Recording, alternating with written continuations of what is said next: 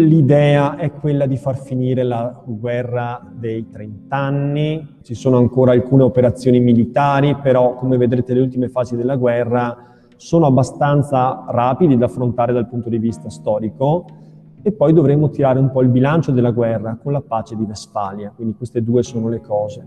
E più in generale poi allargheremo lo sguardo, vediamo se il tempo ci assiste, eh, per vedere un po' quali sono le conseguenze di media durata della guerra dei 30 anni sull'Europa che è stata attratta da questo polo di gravitazione eh, naturale, cioè l'orbita appunto della guerra. Come vedrete conseguenze non certo positive, non certo positive.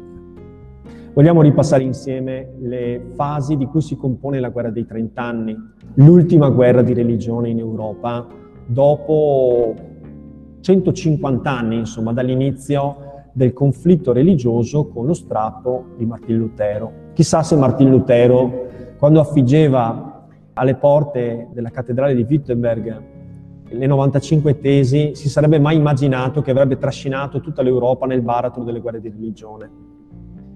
D'altro canto, però, questi 150 anni hanno insegnato qualcosa agli europei, alla necessità di fare della religione uno spazio privato, intimo e personale, e di limitare insomma, la sfera di interferenza tra le cose che riguardano il governo e la politica e le cose religiose.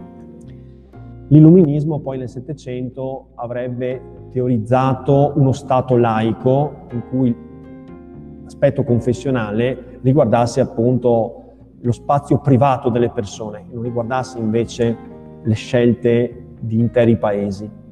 Però sicuramente 150 anni di guerra, di guerra di religione, hanno addestrato gli europei alla separazione delle sfere, la sfera di influenza dell'imperatore o del potere temporale, la sfera di influenza invece della Chiesa e della religione.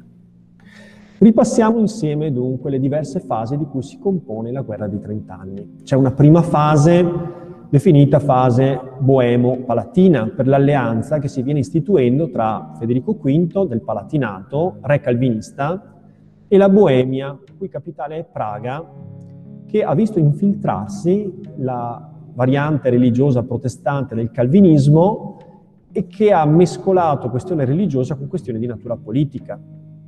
Ci sono degli imperatori, l'imperatore Mattia e poi Ferdinando II, prima re di Boemia, successivamente imperatore, che portano avanti una politica di riconquista sotto le insegne del cattolicesimo.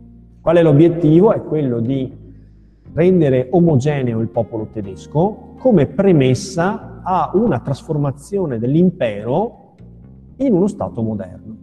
Quell'impero che abbiamo detto essere uno Stato irregolare, non normale, nel senso che è frammentato in tanti ducati, potentati, signorie locali, e in cui non si è ancora formata una dinastia come invece c'è in Francia, come c'è in Inghilterra, anche se le dinastie cambiano, ma comunque il principio dinastico è presente.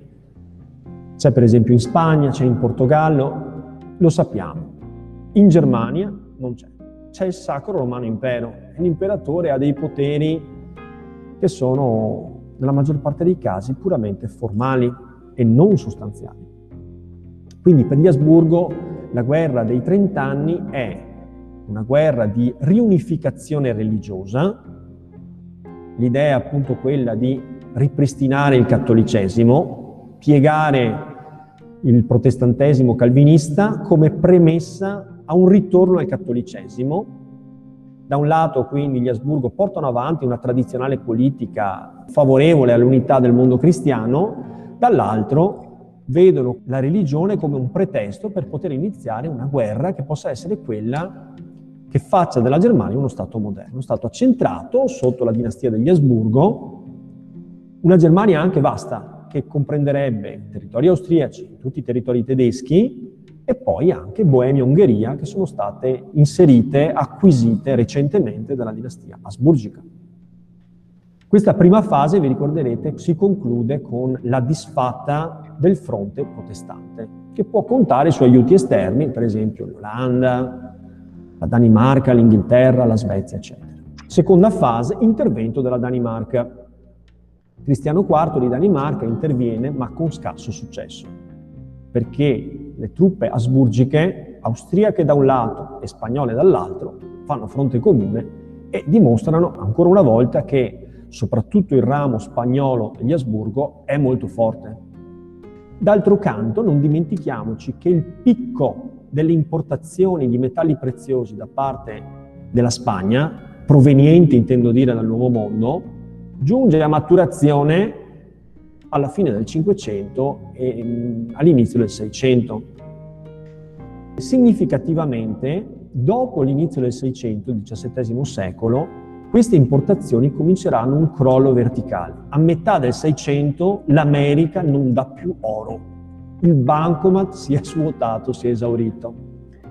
Quindi è interessante notare che la guerra finisce proprio a metà del Seicento, nel 1648, e vi anticipo che la guerra finisce con la sconfitta spagnola, soprattutto spagnola, cioè la parte più forte, diciamo, dell'alleanza tra le due famiglie, tra i due rami della famiglia d'Asburgo. Quindi come mai gli Asburgo di Spagna si devono arrendere? Tra le varie ragioni c'è anche questa, perché appunto viene meno quel contributo fortissimo che aveva fatto della Spagna il più potente Stato d'Europa da quando l'America era stata scoperta. Quindi vi anticipo una delle conclusioni della guerra dei 30 anni, la Spagna in piena decadenza. A partire dal 48 si capisce che la Spagna non è più lo Stato protagonista della storia europea, lo era diventato a partire dalla scoperta dell'America. E ci saranno nuovi Stati protagonisti e ne parleremo. Quindi seconda fase abbiamo detto la fase danese, terza fase la fase svedese. In questa terza fase gli Asburgo arretrano. Da un lato viene sconfitto Albrecht von Fallestein, importante imprenditore della guerra, boemo sì, ma che aveva messo in piedi un enorme esercito di 100.000 uomini mercenari, aveva allargato la sua filiera fino a estenderla anche al settore finanziario e creditizio, al quale l'imperatore di Germania, al quale Ferdinando II era costretto a ricorrere per finanziare le truppe, il reclutamento non era sufficiente, c'era bisogno appunto di truppe specializzate in un'età in cui la guerra diventa sempre di più un'età di eserciti specializzati nell'arte della guerra. La Svezia porta un contributo di organizzazione del suo esercito che non ha paragoni negli eserciti tradizionali come per esempio quelli degli Asburgo. Quindi abbiamo detto, vi ricordate, la fanteria organizzata in maniera diversa, poi abbiamo detto eh, soprattutto l'artiglieria, un'artiglieria che fa uso di cannoni leggeri facilmente spostabili sul campo di battaglia, che sono fusi in leghe più leggere rispetto a quelle degli antichi cannoni. E poi abbiamo detto addirittura i fucilieri che utilizzavano dei moschetti leggeri. Certo, i moschetti sono ancora degli strani fucili in cui bisogna ogni volta inserire la cartuccia che è fatta appunto di carta, di polvere da sparo, spingerla in fondo al fucile utilizzando una specie di asta, quindi è molto complicato sparare, ma per l'epoca sono estremamente avanzati. Quindi la Svezia viene avanti con grande capacità di coordinamento e si può dire che l'imperatore d'Austria, del Sacro Romano Impero, che fa perno sugli Asburgo d'Austria, riesce ad avere la meglio soltanto grazie a un colpo di fortuna, cioè la morte in battaglia dello stesso re Gustavo Adolfo e al fatto che non c'è un principe pronto a sostituirlo. La regina Cristina trasformerà Stoccolma, la capitale della Svezia, nell'Atene del Nord.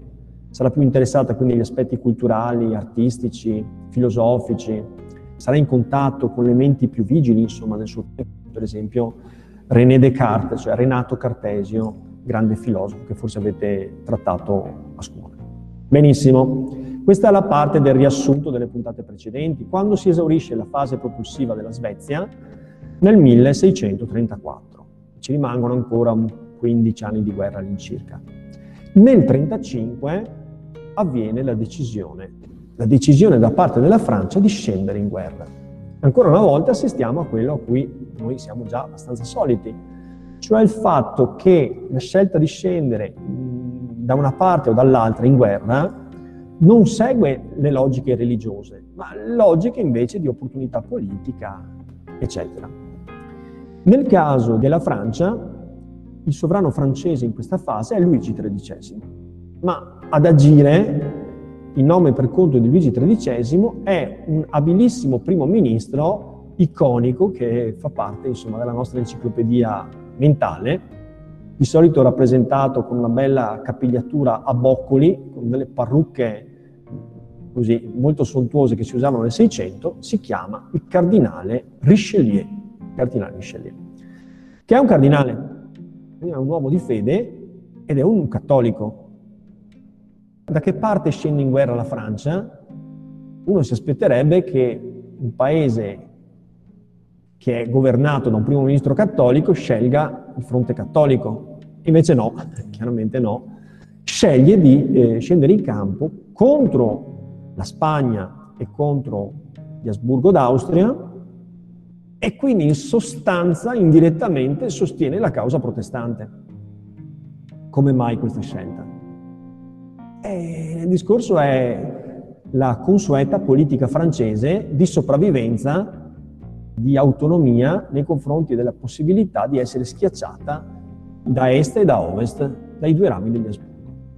Quindi è necessario che la Francia scenda in campo contro la Spagna e contro la Germania, anche se come effetto collaterale questo produce come risultato quella di facilitare la causa dei protestanti. Le operazioni militari fervono, particolarmente in Spagna, che è l'esercito più potente, più implacabile. Notate che la Spagna si trova in una condizione di grossa difficoltà. A che cosa si deve questa difficoltà?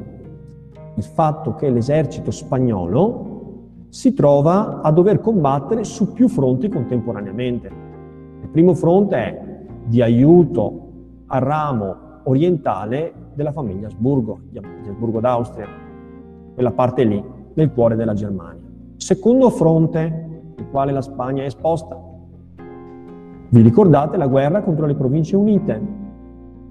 Vi ricordate che dalla base della Lombardia e della Svizzera partivano le truppe spagnole per andare a riconquistare le province unite dopo la tregua dei 12 anni.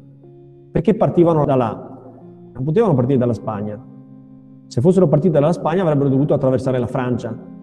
Invece da questa parte, cioè dalla Svizzera e dalla Lombardia, potevano attraversare i territori tedeschi e giungere appunto a nord. Le province unite nel frattempo lottano accanitamente. Terzo fronte, il fronte francese. Allora, qual è a questo punto la battaglia nella quale la Spagna si gioca tutto? È la famosa battaglia di Rocroi. La battaglia di Rocroi nel 1643 è una battaglia che viene combattuta nella zona al confine tra i Paesi Bassi spagnoli e la Francia. È un punto molto, molto delicato. Questa battaglia vede il successo del principe di Condé, che guida le truppe francesi. Questo principe di Condé dobbiamo ricordarcelo perché poi, quando in quinta faremo Alessandro Manzoni, tornerà fuori il principe di Condé. E vi ricordo che Manzoni ambienta i suoi promessi sposi proprio negli anni della guerra dei trent'anni, vista dalla prospettiva dell'Italia e della Lombardia in particolare, che è coinvolta. La battaglia di Rocroi vede dunque la sconfitta degli spagnoli, i quali non si arrendono subito, ma è iniziato il loro lungo declino. Nel 1648 si arriva alla pace. In questa pace vengono regolati vari rapporti. La pace è la pace di Westfalia del 1648. Primo problema, il problema di natura religiosa. Come si risolverà la partita religiosa?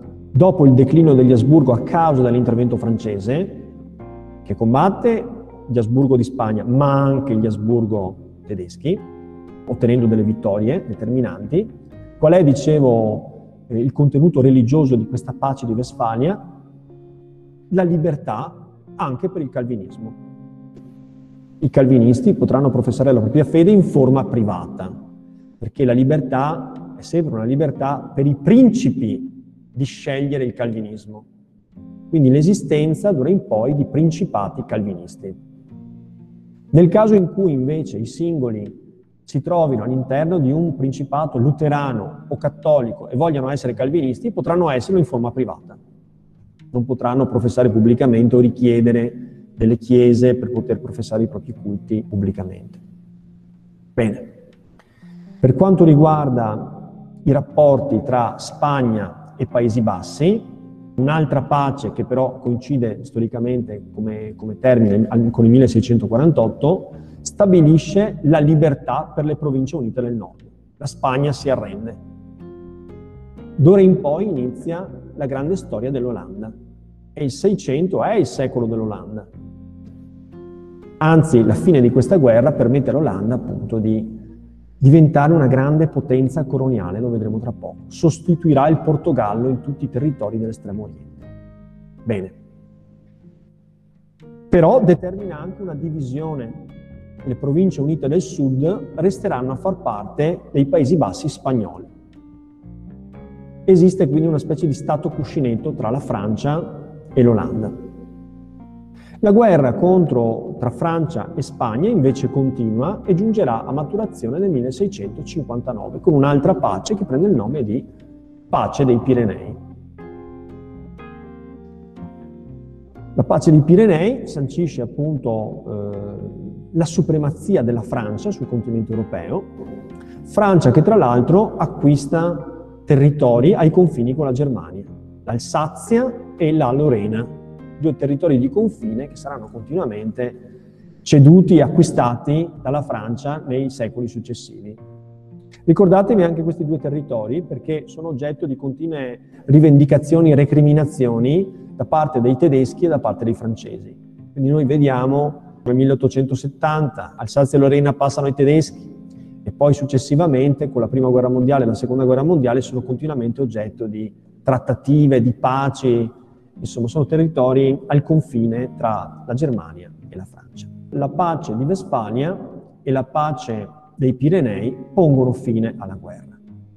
Qual è il bilancio che possiamo tirare dalla guerra? In primo luogo, dal punto di vista religioso, il protestantesimo si arricchisce di una nuova variante legittima, che è appunto il calvinismo. Anche se, abbiamo detto, può essere professata pubblicamente soltanto dai principi, i quali la renderanno lecita nel proprio territorio e non dai privati. Abbiamo già spiegato appunto come la pace di Westfalia pone fine al ciclo delle guerre di religione, all'epoca questo non lo si poteva sapere, ma lo possiamo sapere noi che conosciamo la storia che è venuta dopo. Altre guerre di religione non si sono più scatenate e l'assetto religioso dell'Europa sostanzialmente è stabile da quest'epoca fino a noi oggi. Dopodiché eh, l'aspetto forse più rilevante è questo, cioè la Francia diventa la potenza continentale, sostituendo la Spagna. La Spagna è stata la potenza egemone per 150 anni dopo la scoperta dell'America, adesso invece la Francia è il paese più potente d'Europa. A cosa si deve questa forza? alla piena affermazione dell'assolutismo. Infatti tra poco vedremo, dovremo parlare della costruzione della reggia d'Europa, cioè la grande reggia di Versailles. Luigi XIV, che segue Luigi XIII, è diciamo il grande padre padrone della Francia che spadroneggerà in tutta Europa. La Spagna in decadenza, la Francia prima potenza continentale. È la Francia l'unico paese a poter rivendicare un successo o risvolti positivi? No. L'Inghilterra, che per esempio non è stata trascinata nella guerra, vive una stagione di grande crescita in cui si allarga e si consolida il suo impero coloniale. L'altro paese che trae grande vantaggio dalla vittoria nella guerra contro la Spagna è l'Olanda, che vive il suo secolo d'oro. Grandi città portuali come Amsterdam e Rotterdam sostituiranno le grandi repubbliche marinare che eh, prosperavano nell'età in cui il Mediterraneo era un mare molto importante, un mare centrale. E diventeranno appunto, diciamo, centro propulsore di grandi imperi coloniali. E l'Europa, come se l'è cavata dopo questi 30 anni di guerra? L'Europa continentale, intendo dire, sprofonda in quella che è stata definita la crisi del Seicento. Noi abbiamo già avuto modo di parlare della crisi del Trecento, Adesso, a tre secoli di distanza, l'Europa sprofonda nuovamente nella crisi. Una grave crisi economica che diventa anche crisi demografica. Innanzitutto cerchiamo di spiegare il perché di questa terribile crisi nel Seicento. 30 anni di guerra, ma di una guerra religiosa, quindi guerre feroci, guerre ideologiche, guerre combattute con un'enorme quantità di soldati, eserciti sterminati. È stato calcolato che per la prima volta nel Seicento si è giunti a mobilitare un numero di soldati paragonabili a quelli dell'ultima fase dell'impero romano. Quindi si parla di centinaia di migliaia, addirittura milioni di soldati che imperversavano per l'Europa. Dovunque gli eserciti passassero, non soltanto requisivano beni, occupavano i campi, occupavano le città e piegavano, quindi distruggevano l'economia locale, ma appunto si abbandonavano anche al saccheggio, alla distruzione. A questo bisogna aggiungere le perdite umane, persone che non potevano lavorare perché partecipavano alla guerra e che non ritornavano in patria molto spesso. Si calcola che un soldato su cinque morisse ogni anno di guerra. Quindi abbiamo avuto un notevole contributo di vite umane. Con l'efferatezza delle guerre di religione. Altri aspetti, sempre strettamente correlati alla guerra, dovunque appunto dilagassero le truppe spagnole o, o, o francesi, la popolazione scappava dai villaggi e si rifugiava nelle città e questo aumentò la probabilità di un contagio. Quindi il 600 è anche l'età della peste, famosa per esempio una peste del 1630, che per esempio ha lasciato una traccia architettonica a Venezia con l'edificazione della Basilica della Salute, Santa Maria della Salute. Anche a metà del 600 si è diffusa una grave epidemia di peste. Accanto a questa si diffondevano anche altre malattie. Per esempio il 600 è il secolo della sifilide, il cosiddetto mal francese, una malattia tremenda la cui incubazione durava per molti mesi e che dava, se non curata, e all'epoca non c'erano strumenti di cura, dava conseguenze, sintomi gravi di natura neurologica anche a distanza di molti anni dal primo contagio. E si diffondeva attraverso i contatti di natura sessuale, per cui diciamo metteva vittime, stragi anche tra le popolazioni civili. Il 600 è anche un'epoca di peggioramento delle condizioni climatiche tutto questo fa sì che l'Europa viva da un lato una grave crisi economica, dall'altra una grave crisi demografica. Quali sono i paesi che maggiormente pagano questa crisi demografica e questa crisi economica? I paesi mediterranei. Spagna, il Portogallo, l'Italia. In Italia si registra una caduta anche del 20% della popolazione dopo un secolo, quello del Cinquecento, in cui invece c'era stata una vigorosa crescita, perché tutti ci ricordiamo eh, la metà del Trecento, la crisi con una perdita di un terzo della popolazione.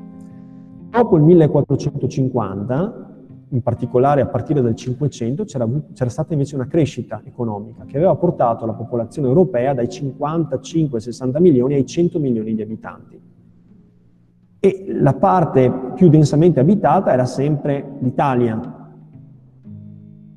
Ebbene, appunto con il 600 invece le cose cominciano ad invertirsi. Ecco, oggi noi tendiamo a pensare che il mondo sia diviso in due parti, il nord e il sud, dove per nord noi intendiamo la parte del mondo sviluppata economicamente e culturalmente, il sud invece lo intendiamo come la parte più arretrata, più povera, più periferica, più marginale. Era esattamente il contrario nell'età del basso medioevo. Non è che è avvenuta l'inversione della polarità, per cui il sud è diventato il nord e il nord è diventato il sud. È avvenuto proprio nel corso del Seicento. I paesi cattolici hanno maggiormente risentito appunto di questa crisi del Seicento, con perdita di popolazione e con difficoltà di natura economica. Mentre i paesi del nord Europa abbiamo detto l'Inghilterra e l'Olanda segnatamente, ma anche altri hanno reagito meglio, proprio incentivando quello spirito capitalistico, imprenditoriale, che sembra essere correlato, secondo la lettura che ne abbiamo fatto, con l'etica puritana, cioè con l'etica del calvinismo, questa variante religiosa. Il cattolicesimo invece è in grosse, grosse difficoltà. Ci sono altri motivi che riguardano la crisi, spendo proprio una parola per dire il matrimonio. Nel corso del 600 l'età alla quale si giunge al matrimonio aumenta. Gli uomini intorno ai 30 anni si sposano, le donne intorno ai 25, molto tardi rispetto all'epoca precedente. Come mai? Perché le conseguenze economiche hanno conseguenze sociali. Si aspetta di sistemarsi, si aspetta che ci sia un avvicendamento, per esempio, familiare, si aspetta insomma la morte dei genitori per poter prendere e occupare la loro casa o per poterli sostituire nel lavoro. E questo fa sì che il tasso di natalità si abbassi. Se poi ci mettiamo insieme le malattie, le pestilenze, le epidemie, si capisce che la crescita demografica non soltanto non si verifica, c'è una stagnazione, ma addirittura si può avere il fenomeno inverso. Pensate che nel 600 l'età media per le persone ricche, per la nobiltà, era di 35, l'aspettativa di vita media, 35 anni. 32 per gli uomini, 35 per le donne e per i ceti popolari era di 22-23 anni, che ovviamente scontano un tasso di mortalità mostruoso delle fasce della popolazione più giovani.